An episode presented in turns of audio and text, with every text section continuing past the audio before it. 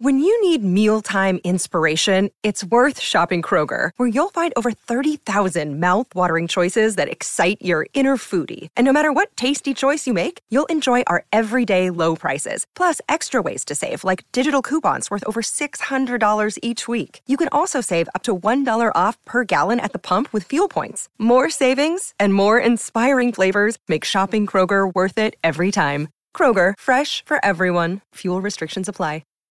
This episode is brought to you by Shopify. Whether you're selling a little or a lot, Shopify helps you do your thing, however you cha-ching. From the launch your online shop stage, all the way to the we just hit a million orders stage. No matter what stage you're in, Shopify's there to help you grow. Sign up for a one dollar per month trial period at shopify.com slash special offer, all lowercase. That's shopify.com slash special offer. Another day is here, and you're ready for it. What to wear? Check. Breakfast, lunch, and dinner? Check. Planning for what's next and how to save for it? That's where Bank of America can help. For your financial to-dos, Bank of America has experts ready to help get you closer to your goals. Get started at one of our local financial centers or twenty-four seven in our mobile banking app. Find a location near you at bankofamerica.com slash talk to us. What would you like the power to do? Mobile banking requires downloading the app and is only available for select devices. Message and data rates may apply. Bank of America N A, member F D I C. What's up, guys? It's Dorothy, and you're listening to Jay Scott on The Hook Rocks.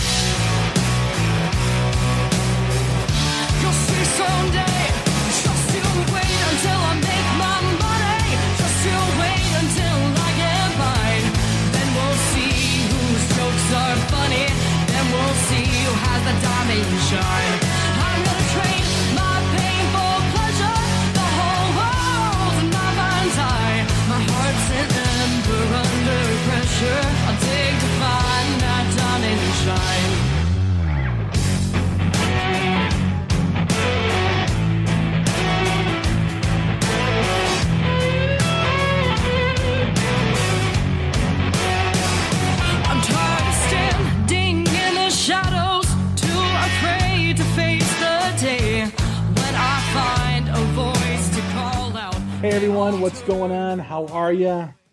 Happy New Year. Happy holidays. Hope everyone is staying warm and enjoying the time off. If they are having some time off or just enjoying the holiday season, I know it can be stressful. It can be cold. I know the, I think pretty much like ninety percent of the United States is going through like a blizzard, it seems like. But uh, we are cold here in Chicago. It was minus two on Friday, and now it's a heat wave. We've got it up to twenty-six today, so we're excited.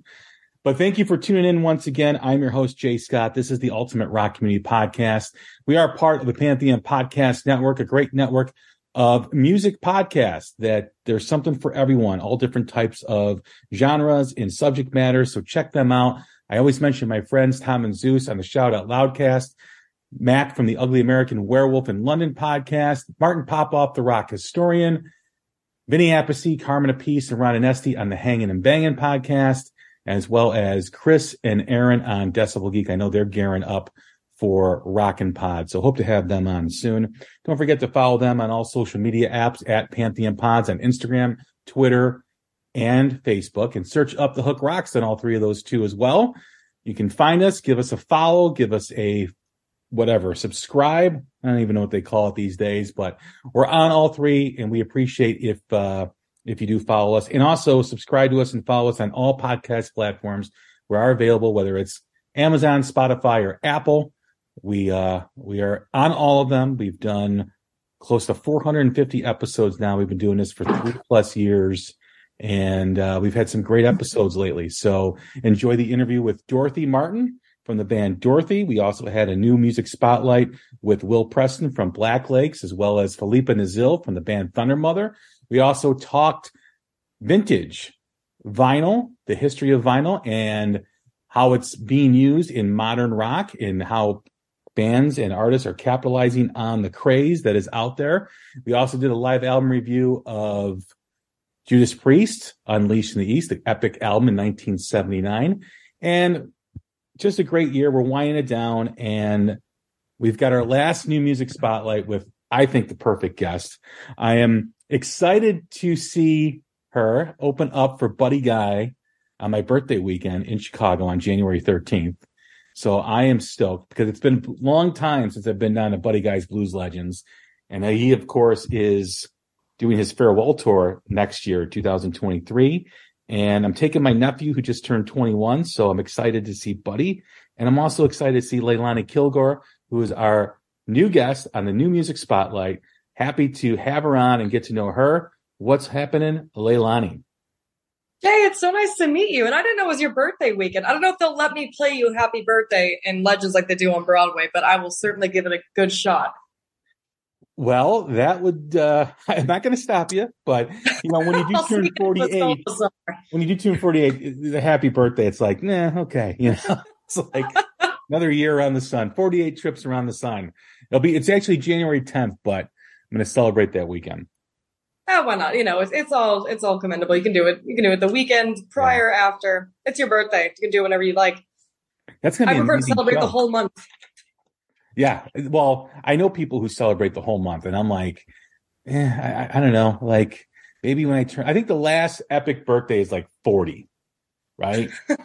Is that the cutoff? At forty, it's just like, don't remind me. You know, don't remind me. I'm a year older. So yeah, I mean, even at twenty-six, I'm happy to get over with this as quickly as possible, quickly and painlessly yeah. as possible. Yeah, my my nephew just turned twenty-one uh, the day before Christmas Eve. So my mom has everybody over for Christmas Eve, and he brings and she makes fish on Christmas Eve, and he brings out like two bottles of Corona. And I'm looking at him, I go, "You must be really excited to turn twenty-one." Because that doesn't go with what we're eating. But hey, knock yourself out. Live and learn, right? Yeah, I'm just like, hey, man, you know, whatever.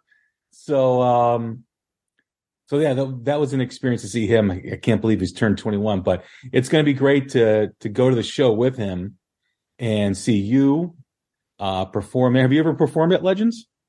I have. We actually did this gig last year, um, okay. opening for Buddy, and we've just done some headlining shows there as well throughout the past, uh, I don't know, four or five years. Um, but opening for Buddy is always such a treat. I mean, it's it's one of the most high-pressure gigs for me personally, just because I, I grew up on his music, and he's always been a huge influence on me. And it's just, uh, yeah, it's one of those things where, the you know, I, it, yeah, I, I just, I put a lot of pressure on myself, probably more than I need to, and, and my band as well. But it's, to me, it's a, it's a, an absolute honor every time, especially with him announcing his farewell tour. I don't know how many more opportunities I'll get to, uh, open or, or play with somebody like him again. So it's, um, I'm, I'm taking it very seriously.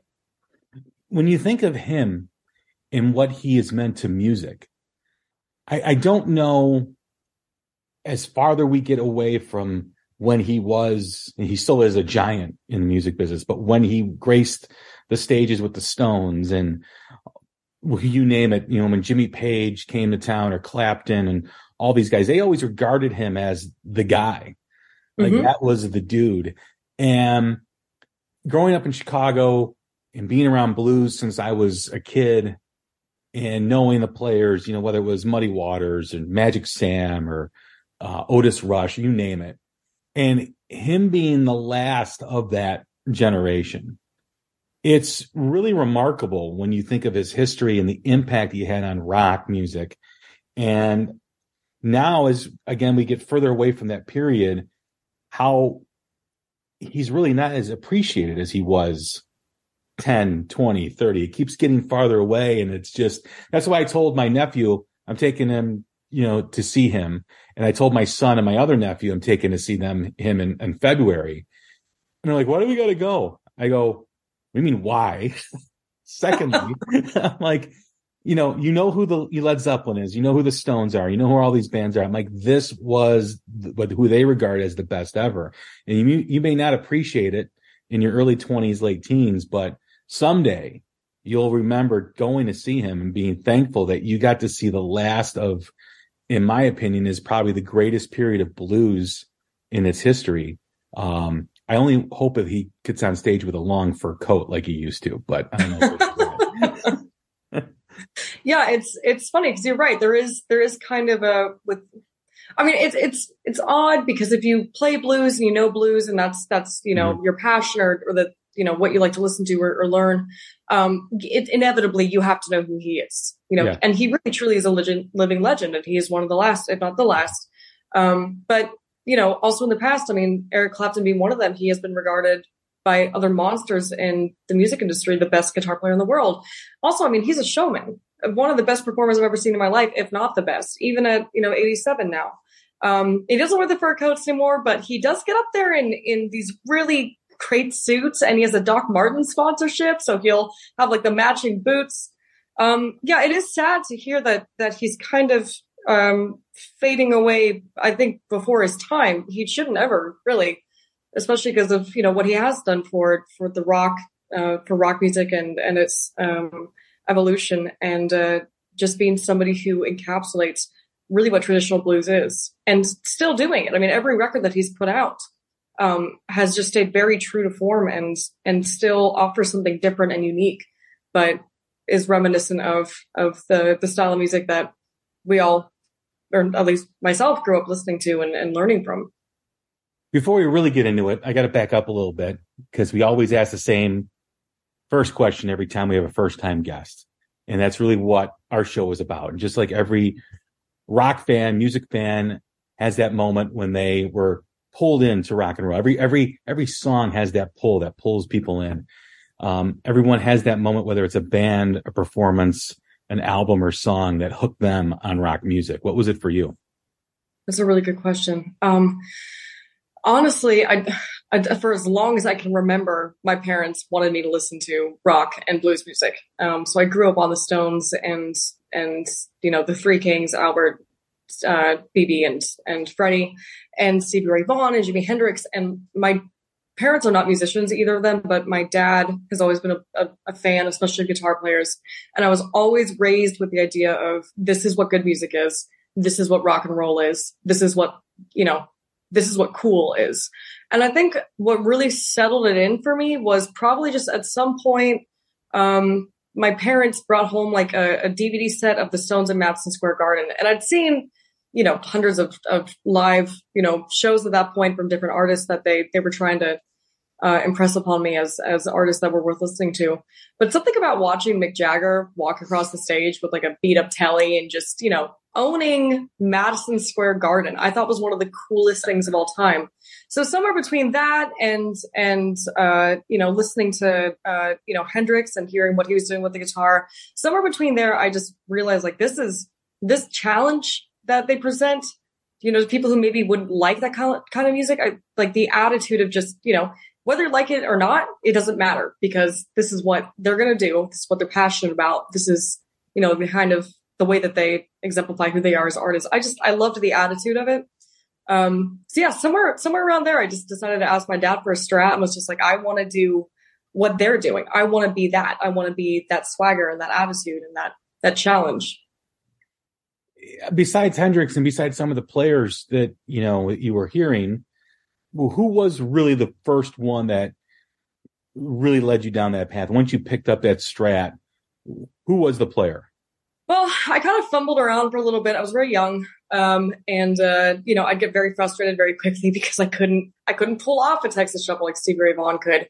Um, and then, uh, I did take classical starting off. So that it really pulled me away from what I, what I wanted to be focusing on. But eventually by the time I got at a double digit age around eleven or twelve, um, I found the White Stripes, and that's Jack White's playing was easy enough for me to learn quickly. And also it's, it's very raw power, you know, like, you know, evolved, derived from Iggy Pop, kind of simple, but with a lot of, of uh, drive in the tone and, and just aggressive.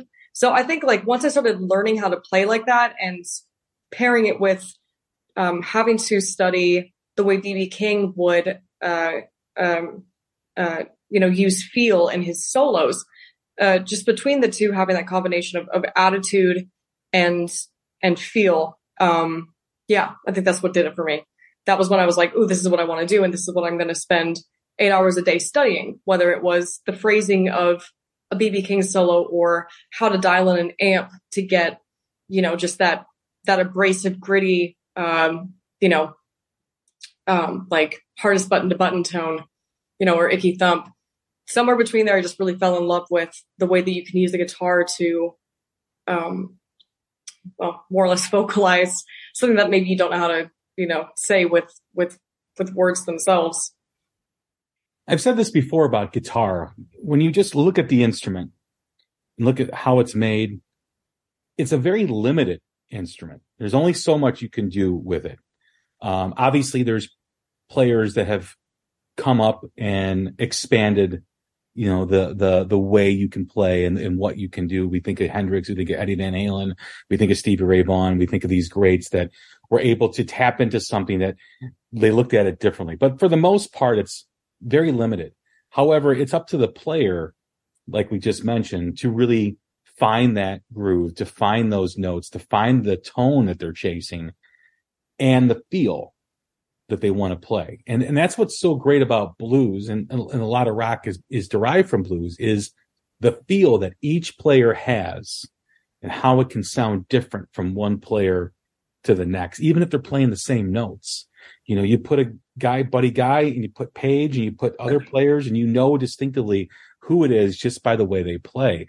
And that's the amazing thing, that the instrument allows the player to determine the sound. Right. Absolutely. I mean, you can, like, you know, like you said, Buddy and, and Page, if you hand them the same guitar with the same settings, no change, it, it all comes down to their hands, because tone really is in the hands. And that it takes a lot of time to learn that and learn what your tone is, you know, what your feel is. But that is, that's one of the beautiful things about blues. And once you, you know, train your ear to be able to listen for that, you know, where on the fretboard are they playing? How much attack? Um, a term that I've been trying to figure out recently is, is, you know, letting letting the tone bloom. It's it really is just a, a very personal thing. And I think that's why guitar remains so popular, is because, you know, you play enough, you spend enough time with it, it will evolve into a, a, a very unique um, thing that you do. You know, that's that's derived from who you are as a person and your influences. And blues is so different than any other genre of music, because we have all known, we've all known how songs evolve and how songs are played. And if you look on blues records, whether it's Freddie King, B B King, any player you want to mention, they'll have different versions of, of the same song.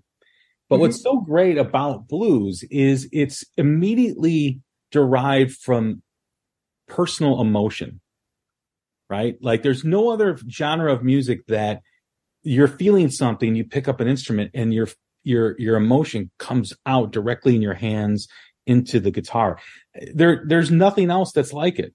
And when someone says to me, "All blues sounds the same," I said, "You're not listening. You're not listening," you know, because yeah. it doesn't. It doesn't sound at all like the same. And I remember when my son picked up the guitar and he was playing, and I told him, I said, "Listen," I go, "you've got to listen to everything, and you got to listen to these blues greats and all that stuff, because the more you put into the blender, you know, the better the shake is, you know, because you're, you're adding depth to your playing, you're learning different ways to play." And like a week later, I go in his room, and he was listening to, you know, really like hard rock metal stuff. And he's got my John Lee Hooker C D and my Magic Sam C D. And I'm like, "Oh, he's listening to me. That's great." But I said, that's going to make you a better player, because if there's one genre of music that really teaches you feel, it's blues, and all the greats yeah. feel. I, I completely agree. And as somebody who got into punk rock very early on, um, I, I liked, you know, Green Day. I think American Idiot was one of my first C Ds that I bought with my own money. And um, I loved just how fun the music was. I loved the energy of it. Um, but honestly, What what got me hooked on blues um, is exactly what you're saying. You know, once I, I learned that what I was listening to is I, in my opinion, as far as music and especially, you know, playing an instrument is concerned, one of the purest expressions of emotion. Um, that's what, what really got me into it. Um, I think the the defining moment for me when I realized, you know, you can say so much with a guitar and you don't have to speak anything. Um, I went to a, a blues festival in Doheny um, years ago. It was probably, I don't know, probably twelve or thirteen years ago at this point. And um, uh, Joe Bonamassa was headlining. And before he even sang anything, he just played like a few notes. And I started crying because something about the tone and the expression and the vibrato, it that that way of emoting was was huge to me, um, especially as somebody who doesn't have great social skills growing up, um, felt a lot of uh, internal turmoil growing up, not really knowing how to express or what was going on. Having a way that was like, you know, such a pure outlet to say something. And, and it, it can be any spectrum of emotion as well. Another common misunderstanding, I think, is that blues has to be sad. It absolutely does not. You know, some of the most like joyous, upbeat, happy, just feel good things that you can, you can hear are blues songs. Um, but yeah, understanding that guitar can be used to, to bring together, you know, to really build a connection with the player and the audience member, uh, to just feel something. I just thought that was one of the most beautiful things. So yeah. It, and once you learn to listen for that and understand like how you can manipulate an instrument and you're playing to really communicate whatever it is that you're feeling, I, I think that it's such a, a hugely cathartic thing and a, a really, um, uh, you know, heavy uh, bonding experience that you share with somebody you don't even know. When you think of the beginnings of the blues, you know, when, when, especially Chicago blues, which is what migrated from Louisiana up to Chicago with the, with the transition of, of labor coming up north from the south, and how that changed from that region to the other region. And you look at just the simple, um, the simpleness of the music, and, you know, the people that really started, you know, came from poverty. So this was all they had. And this is what they did to entertain themselves. And this is what they also used to kind of have as a diary of their life when, when they were creating music, and how that spawned into this, you know, this movement that turned into this, you know, the, these British bands and musicians loving, you know, the Chicago blues and, and blues in general. Mm-hmm. But you, you, you mentioned, you know, the connection it had with you with turmoil and, and things that you were going through and how it spoke to you. When you think of your own playing and you think of saying things without lyrics, how do you, how do you know when you're writing a song that the tone has what you're feeling at that moment? It's a good question. Um, it, it's, I think if it's something that I, If it's something I'm not going to get sick of singing or sick of listening to, the first five or ten passes through it, then we're probably on the right track.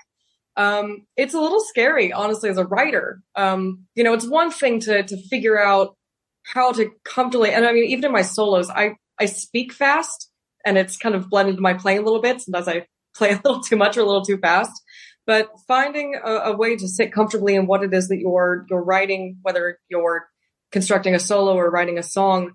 Um, I think that if, if you, if you try it and you just kind of sit back and think to yourself, and it feels like a release, whether it's joy or pain or whatever, then you're on the right track. Um, and it's a little scary sometimes because you, you have moments where you're like, I don't know if this is too honest. I don't know if, um, if this isn't going to translate the way I want it to. Um, and sometimes you have to completely rewrite something. Like one of, you know, my favorite quotes by Tom Waits is he loves a beautiful melody Uh, that has a tragic story or something along those lines. And, you know, I think depending on how you want to frame it, as long as it's something that you can connect to and, and you feel is honest, you know, because the other thing is I don't believe audiences can be easily fooled. I think that if you're telling stories that are not your own stories that you don't have connections to, people would pick up on that. Um, so, yeah, I, I think it just boils down to if it's something that you feel is honest and true and that you you you have a connection to. And even if you sing it five hundred times, if you still can invoke whatever memory or feeling that song is about, then you're you're on a good path. How is that process for you when you're writing something that maybe about a subject that's uncomfortable? How do you how do you write? Do you find the tone of the song to the music first? Do you find the lyrics first? How does that how does that begin with you? If it's something that's on the heavier side, um, I, I read a lot of books, and I've always really loved studying English. I always start with the words and pray to God that the melody and chord progression that ensues will will do it justice and and you know convey whatever it is I'm trying to say. But I, I do like to start with the words, just because um, I think that a majority of people who listen to music, you know, even if they don't know the The, the mechanisms of, of a chord progression and the theory that goes into it. You know, it, if you can just tell a story and say it simply enough in a way that people understand, but still can, um, you know, resonate with them on a personal level, then I think that's the most important thing. So I typically, I typically do start with the words, and with that, you know, melody typically comes in hand, and then I'll just kind of work the building blocks. I wish I could say that I had a songwriting system. I really don't. Sometimes I'm lucky and it'll just come out. And other times it's like a thirty-day process where I'm throwing things against the wall and, you know, literally or figuratively waiting for something to stick. Do you find that the tone that you have, like when you hear something or when you're feeling something and you go to play, the feeling directs your tone, or are you finding it with your fingers, with, with what you hear in your head? Oh, it kind of depends. I think it's a kind of a case-by-case basis. Um, Uh, uh, for somebody as scatterbrained as I am and easily distracted, um, you know, I, I like to, I have to experiment a little bit with, with what it is that I'm writing or what I'm trying to write, just to find whatever's going to help, you know, draw out the song the easiest way, you know, uh, be the, the best, um, uh, conductor, so to speak. So if I, if I have like a song or like a tone in mind, if I have like a, a feel that I'm going for, or like an attitude I want to pursue with whatever song it is I, I want to write, um, sometimes it will start with the guitar tone. And if I find the right tone, then I'm like, okay, cool. We can start with the riff, build the riff, and then work the lyrics into it. Or sometimes it's vice versa. Sometimes it's, um, you know, if I hear something in my head and I need it to fit the melody. I mean, like I used to write everything very, very overdriven. And that was kind of my thing, you know, because that's what I, I started out with. Um, but recently with some of my latest songs, and like, you'll hear them in some upcoming releases, um, I kind of abandon that and really start working more towards, it doesn't matter so much sticking to one brand as long as you're, you know, doing the song justice. And I, one of my songs was recorded with clean tone, and I used to be terrified of clean tone, but it needed to happen to, to serve the purpose of what the song was supposed to be. How difficult is it to write something that sounds simple? um honestly, I think that simple songs are the hardest songs because it's you know it's impossible to not overthink it, especially you know I spent two years at Berkeley studying and obsessing over music theory, and I loved learning the intricacies of, of how you can modulate internally, and you know how you can use inversions and like all that stuff. And eventually it was you know my job as a student to uh, you know apply as many theory, you know, tricks and, and, and hat flips as I could in a piece of music, you know, to prove that I could do it. And then when I got to the point where I realized like, I am overcomplicating every single song I write. It doesn't need to have seven, you know, different sections. It doesn't need to have nine chords in a progression. Um, I, I had to really, you know, curtail my instinct. And I find it really difficult to write a simple sounding song. And then there's also, you know, in, in my case, as somebody who Uh, gets distracted easily and gets bored easily, I fear that the audience is going to feel the same thing. Is this going to be too tedious? Is it too repetitive? Is it too simple? So that's the other thing that, you know, it's, it's kind of the, the blessing of getting to, to play as much as I do is I do crowd test a lot of things and see how it feels live, because I think that that's going to be the most important, you know, uh, litmus test, so to speak, is to see how an audience connects with it. And if it's too simple, then it's too simple. And if it's not, then, you know, then we got away with something that we probably shouldn't try to do every single time. Well, I always think of the masters of simplicity, which is A C D C. And I always laugh when someone says, oh, you know, it's easy to play. Right. Well, if it was easy, everybody would write that type of music. And it's so simple. It's basically three chords and, you know, a kick in the nuts, basically. You know, right. It really is. And, and, but it's so simple and it's so basic, but it's hard to write that. I mean, when you listen to A C D C and when you listen to blues, very similar in that not only do you hear it, but you feel it. You mm-hmm. feel, you know, with A C D C, you feel that, that darkness underneath the tone and the energy that surrounds the music, right? And blues, depending on who's playing, you feel the sadness, you feel the happiness, you feel the joy, you feel whatever in that tone that surrounds the notes. That's what's really unique about some of these great players, is they have that ability to make you smell and taste an energy with the notes. You know what I mean? one hundred percent. Well, I mean, speaking of simplicity, A C D C is a great example. Um, but they even just, you know, they had riffs. You want to take a step further, blues in of itself is super simple. I mean, a majority of the stuff that I grew up studying was three chords, but somehow you wouldn't get sick of hearing the same three chords over and over. Um, as a blues writer, that's almost impossible. And I cannot stand writing a three chord song. But you take people like Buddy Guy, for example, who a majority of his catalog was probably the same three chords, the one, four, five blues progression. And to have as many hundreds of thousands, if not millions, of variations of songs built on that basis of those three chords, and yet still have every single one tell a different story in a unique way with its own unique flavor, I think is incredible to me. I don't know many other, you know, genres that can take three chords, you know, the same one, four, five progression and reorder them and and turn it into a case by case basis of what that person wanted to, you know, uh, tell at the time. I think that's that's one of the most incredible things about the genre and about people like Buddy Guy, you know, taking it full circle, who's managed to keep that alive and still, you know, will get people to either not speak a word, barely even breathe during a live show with those three chords, or get up and scream, just depending on whatever emotion you wanted to evoke. I think that it's it's uh, yeah, it's funny how how powerful a simple song really can be. When you're writing and you're creating, how do you stay inside of yourself and play to what you are, and and not, because blues is has such a a, a legacy, right? As such, I mean, it, it's so deep in its history. That's another great thing about the genre. But how do you stay and, and become yourself and not compare what you're playing to others, and and and know what you're doing is great. Your music is great, and it letting it stand alone and not saying, yeah, but it's not as good as this guy. It's not as good as her, you know, but how do you, how do you stay within yourself like that? Well, it's not easy. Um, when you really love something, you know, I, I get earworms a lot. Um, so I'll have a, you know, a riff that I heard in someone's intro, or a progression that I heard, or a melody line. I'll have it stuck in my head for ages. And then, uh, I'll sit down to start writing process, because we're going back in the studio or what have you. And I'll write a song and I'll be like, oh my God, this is so great. I got really excited about an intro I wrote to uh, our last single, What Kind of Man? The original intro was completely different from what we ended up recording. Um, and I loved this intro, brought it to the band. We did the rehearsal. We ran it down. I was like, man, this sounds really good. I'm so stoked about this.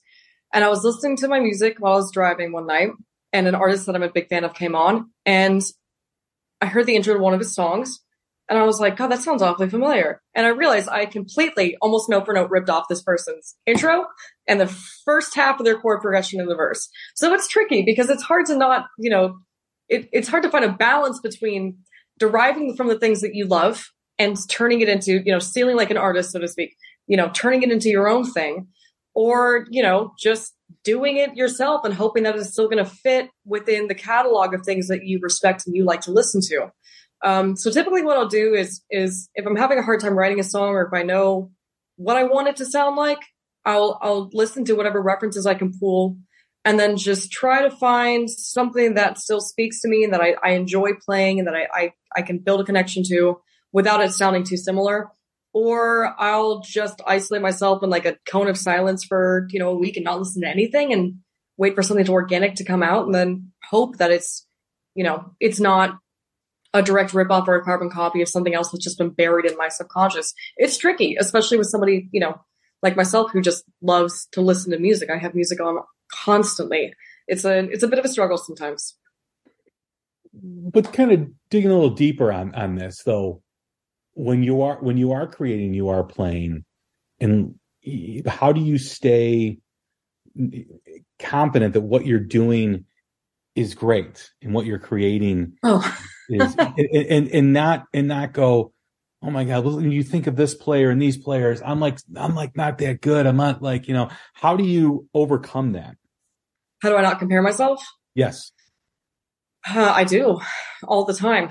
Um, um, I used to think that the way to beat that was to constantly challenge myself. This riff needs to be a challenge. You know, this vocal melody needs to be a challenge. It really doesn't. Um, I don't, it's hard because I, I don't classify anything I do in the grand scheme of things as great. Um, I think that it's, as long as it's better than what I was doing a year ago and I'm still besting myself, then I feel confident in that. If I feel like there's growth and there's, you know, there's, there's uh, a cleaner technique that's being applied to my playing, or if my vocals just sit more comfortably, they don't sound as, as, um, uh, I don't know, as a novice, then I, I feel good about that. But I can't, I think ultimately, you know, nobody as an artist, it's a very dangerous game to sit and say, you know what, I just did something as good as that. You know, whatever the, whatever the, the, the pinnacle of greatness is in your opinion. Um, because then I, it's almost like you're settling, and I have this fear of, of being average. I have this fear of, of failing. So, um, I feel like I have to constantly compare myself because that provides drive and that provides, you know, this perspective of it can always be better. Um, I, th- I think it's kind of like a, you know, it's kind of a double-edged sword. Because you don't want to, you don't want to be telling yourself that anything that you do can never be as good, but you also don't want to be telling yourself that what you have already is. If that makes sense. It makes sense, yeah.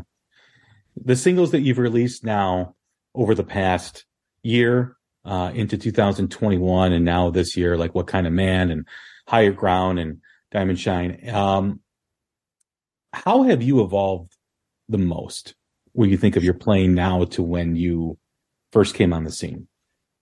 Um, I think that, well, I'm lucky enough to, to play full time. Um, so I'm averaging, you know, between road dates and what I do in Nashville, um, downtown, I, I average anywhere from, you know, fifteen to twenty-five hours a week on stage. And when you're on stage, you know, you're not, um, you're not in an environment where you want to just kind of half-ass anything. So I try to challenge myself as much as I can and, and focus on developing growth as a player, you know, um, leaving more space, not just playing as many notes as I can in a phrase. But as far as the singles are concerned, um, I think that I, I have an easier job focusing on just serving the song and not needing to show off as much. Um, the singles that we have coming up that are going to be released over the next few months, there really is a lot of restraint shown as far as my playing is concerned. In fact, one of the songs doesn't even have a solo at all, because I didn't feel like it really served the purpose. So, um, uh, you know, between the writing that I was doing a few years ago, because some of the songs that we released, um, the first two singles we released anyway, uh, I'm Gonna Leave You and, and Triple X Moonshine, they're older songs. And they were, uh, one of them was written actually at this point many, many years ago and just was kind of rewritten closer to recording. And then I'm Gonna Leave You was written in twenty twenty. Um, but I was really new to pursuing the original music career. And so now that, you know, I'm, I'm understanding and, and, and, um, noticing when I study other artists that have achieved the things that I want to achieve, um, that it's not, it's not about being flashy on, on your instrument. It's not about, you know, uh, doing vocal runs every song. It's really about just telling a good story. So understanding that it's okay to take a step back from my instrument and my comfort zone, which is playing, and just making sure that the song that I'm delivering as a package is, is worthwhile for whatever three and a half minutes or five minutes or six minutes is going to take up of someone's time. Um, I think shows a lot of growth, because it's so easy to just tell yourself, well, I can rely on being a, you know, a good guitar player and have that, you know, be a safety blanket, because eventually it won't be. How do you come to that realization? Or how do you come to that moment when you feel restraint is necessary? Um, I mean, so one of the songs we'll be releasing is called Los Angeles. And it's a song that I'm actually, at, at this point, one of my favorites to perform live, and something that I was really excited about writing, because it is, it is pretty different from everything else that we've done so far, just in the, in the way of it being a little more Americana, a little more Southern blues, a little more Larkin Poe. Um, I really wanted to add a solo to it, you know, especially because it's in a minor key. I love soloing in a minor key. I could have just, you know, I probably could have ripped a good thirty or forty-five second solo and shredded and been thrilled about it. But it needed, the story needed to not be interrupted. The, the song needed to get to where it was going without stalling. It needed to, it needed to have um, the dynamic build that it has without some kind of interruption. I mean, ultimately it's, it had a point A and a point B. And I felt that adding a solo would just take away from the overall feel of the song. And um, I didn't want to, I didn't want to take any more time for it to get to where it was going than I had to. So uh, we did a, you know, a couple of just layering things towards the end of it, but ultimately like making the decision, especially when we tracked it, I just, you know, feeling the momentum of where it was going when we were tracking the vocals and hearing the bands uh, cut the rhythm tracks. I, I just had this moment where I was like, I can't add a solo to this as much as I would love to. It's just, it's not going to serve the purpose it needs to. It's just going to derive from, or distract from from from where the song really needs to to take the listener. It's a hard thing to do. It, it, I can imagine, especially as a guitar player. Like, like how do you overcome that that need to put a solo and say, no, it doesn't need it, when you want to play the solo, you want to do a solo, but you're it's got to be like an internal internal like like debate within yourself, right? Absolutely. But, you know, with some of my favorite bands, you know, if you listen to, or artists, if you listen to their catalog, some of the songs that impact you the most are the ones that don't have a solo. You know, it's just a matter of, of personal choice and what you think is really going to assist in building that connection with the listener. And it's going to make it worth their time. Um, some, some of my favorite songs have like three minute solos, you know, and it serves the purpose and it conveys exactly what you need it to. But Um, every song that I've released thus far has had a guitar solo, and uh, thankfully they have gotten better and they have evolved over time. Um, but I just felt like this is one of those songs where it's like, people have heard me play guitar. You know, they know that I play, they know that I'm, I'm decent at what I do, or, you know, I don't think they need to be reminded of that every time. And I think that it's nice to give the listener a break. And, and as an artist, it's nice to give myself a break and just be able to focus on, on the overall, um, the overall picture that I'm painting. Playing wise, you mentioned not settling and pushing yourself. Career wise, though, it's a completely different situation, right? Where you are mm-hmm. career wise versus where you are playing are two different things. In terms of career wise, in terms of doing what you do, are you, are you happy and, or, or, or satisfied with where you're at in your career? Uh, yes and no. Um, I've been performing professionally for, for years at this point. Um, but after quarantine, kind of end of the world, and I was supposed to be on a cruise ship doing, in, you know, my, my fourth or fifth contract, um, having all of that ripped out from under me put me in a place where I needed to make a decision. And that decision was wait things out and go back to a steady paycheck playing cover music, or start doing something that terrified me and pursuing Uh, making a name for myself as an artist, which is ultimately what I've been dreaming about doing and the reason I started playing in the first place. So I made the decision to start going after it. And our first original show, um, or my first original show with my band, was in April of twenty twenty-one, I believe, or twenty twenty. I can't remember. Um, but it wasn't that long ago.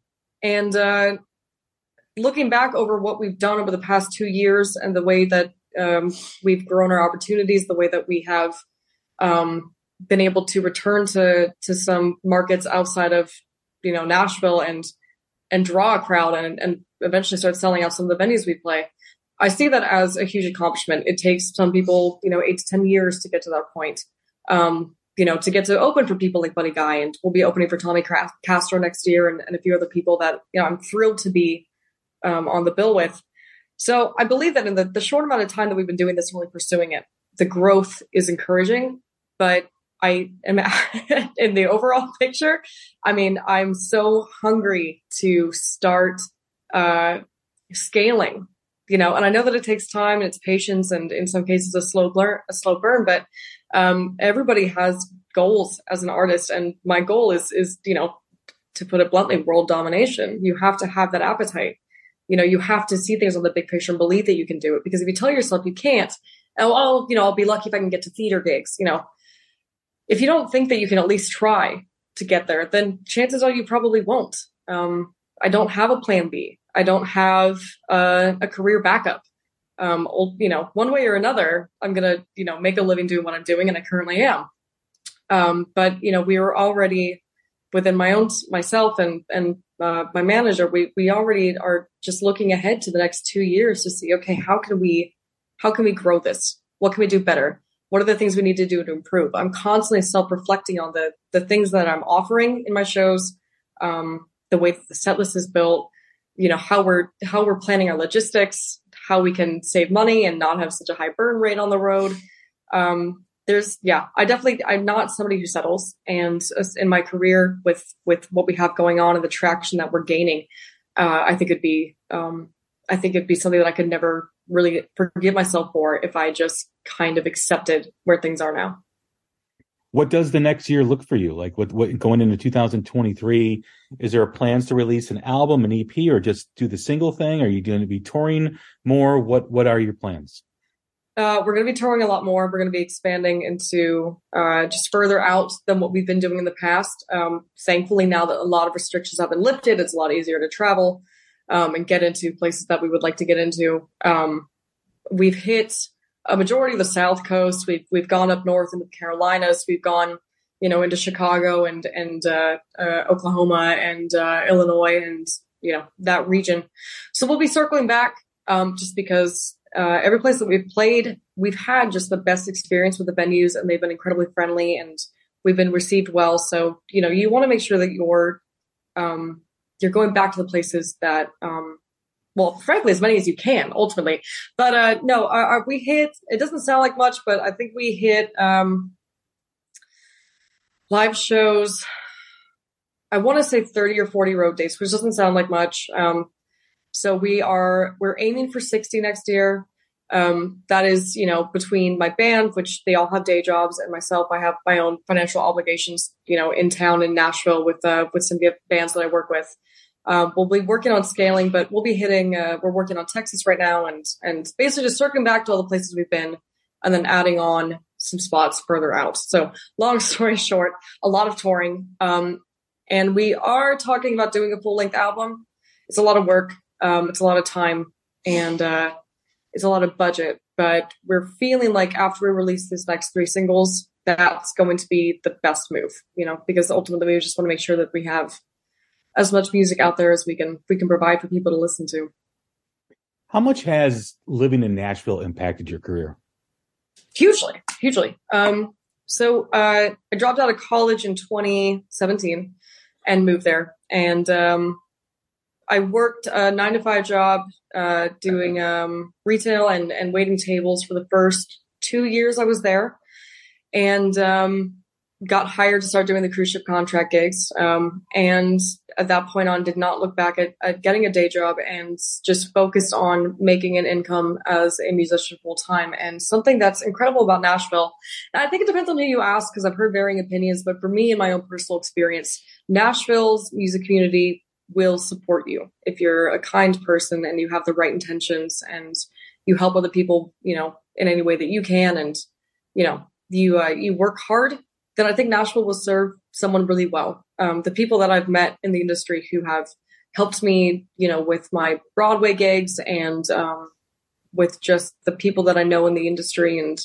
and the connections that I have and the, the, um, people I've worked with in the studio, um, everyone seems to want to see the best for everyone else. And there are some people that don't, obviously. I mean, that's in every city, but um, I believe that the overall mindset of, of other musicians in Nashville is to help each other, not harm each other. And I, I think that other cities um, are not as supportive. So I tell people constantly, even, you know, being six, almost six years in now, Nashville is the best place to live, especially as an up and coming artist or somebody who wants to start, you know, pursuing that, that career. I just, I, I can't think of any city that has the resources and the, the support that Nashville does. I've heard that a lot, especially the artists that have moved from L A to Nashville, where mm-hmm. L A is a lot more cutthroat versus Absolutely. Nashville is more of a community. Um, yeah. And there, there are cutthroats, cutthroat elements to it, depending on, you know, I think depending on, on the, the, the area that you're working in or the type of music career that you're pursuing, there are snakes in the grass. Absolutely. Um, But uh, as far as somebody who's, who's, you know, working in the blues rock genre, um, you kind of suss out people who are ill-intentioned pretty quickly, and you don't really uh, associate yourself with them, and, you know, learn life lessons and and move on. And, and eventually you end up with a, a community that's um, that's very supportive. You know, I, I I definitely agree with with that perspective on L A being uh, a lot more catty than the Nashville. Yeah. Leilani, it's been a great conversation. It's been great to sit with you and learn more about you. And like I said, I can't wait to see you in January. Um, looking forward to that. So um, thanks again. I cannot wait. I'll, I can't wait to meet you in person. Thank you so much for coming out to the show in advance. Absolutely. I, I was looking at dates because I talk with, with Jason a lot on all things blues and Southern rock. Great podcast, by the way. Love um, them. And, and uh, we were talking about music and your name came up. So I was looking at Buddy Guy, you know, because he's doing some shows in January. I'm like, ah, who do I want to go see with him? And I saw your name. I'm like, ah, there it is. And it's like a few days after my birthday. So I'm like, boom, decision made. Awesome. Well, thank you so much for, for deciding to come out. Absolutely. Can't wait to see you live. Can't wait to see the show. And thank you again. Thank you so much, Jay. I really appreciate it. I'm Jay Scott. That's Leilani Kilgore. You can find her new single, What Kind of Man, on all streaming services. There's quite a few singles that she's released over the last year. And also, don't forget to check out her website, Leilani Kilgore dot com, where you can find information on where she's playing, merchandise, to buy all the good stuff, and where to follow her on social media. This has been another episode of The Hook Rocks New Music Spotlight. I'm Jay Scott. Thanks again for tuning in. Happy holidays, happy new year, and take care of each other. Thanks.